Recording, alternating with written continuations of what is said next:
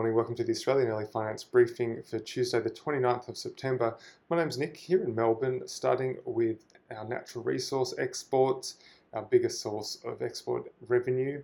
Now, the federal government has released a new report called the Resources and Energy Quarterly for September, and that's from the Office of the, the, Chief Economist.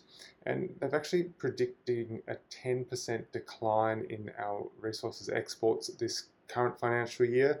Last financial year ending June was a record of 290 billion, and they're expecting that to be dropping it to 256 billion this financial year. That's driven by a few things. Firstly, iron ore, which has you know been a huge source of, of growth, particularly in the last financial year, they're, they're sort of saying that they don't think China will tolerate the really high prices we've seen, you know, up to 120 $130 a ton in the spot market.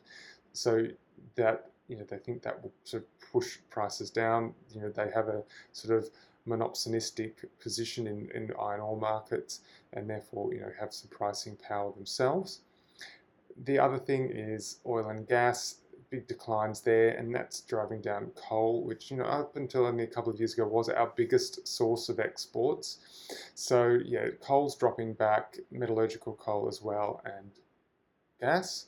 Now, what is the shining light in this report is gold, shiny gold. It's expected to increase by 27% this financial year and increased by 29% last financial year. So it will reach a record of 31 billion, and that's driven by you know the record high gold price, um, you know, averaging 1,562 US dollars an ounce. Moving to renewable energy now, and the federal government owned Snowy Hydro has just had its credit rating downgraded to junk status. That's right, it's been dropped from triple B minus to double B plus, so it's crossed over to the junk range, and they S&P say this is due to the weak operating environment over the next few years, where generation is expected to fall due to weak hydrological conditions over the near term, and the economic slowdown from COVID and lower oil and gas prices have cut wholesale future electrical electricity prices in Australia. So it's not good there, but they do have a, an issuer rating that ties in the sort of the support from the federal government, and that's been cut, but it's still IG. It's gone from A minus to triple B plus. Obviously, the federal government can step in any time to save the business, but you know they do mention that the company, you know, does issue a lot of private debt as well through banks and the and the bond markets, and that they will have to look at you know cutting back dividends and those sorts of things particularly with the Snowy Hydro 2.0 scheme coming on into the full construction swing at the moment, that's going to put a lot of pressure on, on their sort of balance sheet. Continuing on the topic of junk bonds, and the Financial Times is reporting that in the US, junk bond funds have suffered their biggest weekly outflows last week since the depths of the coronavirus sort of dip in March. So they're saying the investors pulled 4.3 $9 billion from funds in US high yield bonds, and that's the highest since 5.6 billion in the middle of March.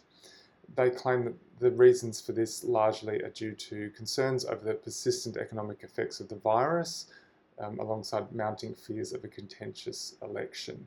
And it seems very related to you know we're not seeing the Care 2.0 package or you know the big fiscal stimulus that many people were expecting to be announced before the elections looking increasingly unlikely, and that will definitely push some of the more stressed companies to the edge going through to the end of the year.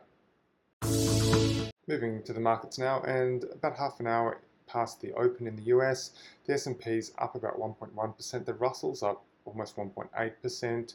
Seems to be a bit of buying pressure as a result of the sort of sell-off we've seen over the last couple of weeks people are starting to see some value opportunities there. Tech is lagging. The dollar, US dollar, is weaker a bit with gold and oil expressed in US dollar terms both up. No major announcements coming up in Australia today. That's your early update. Have a great Tuesday.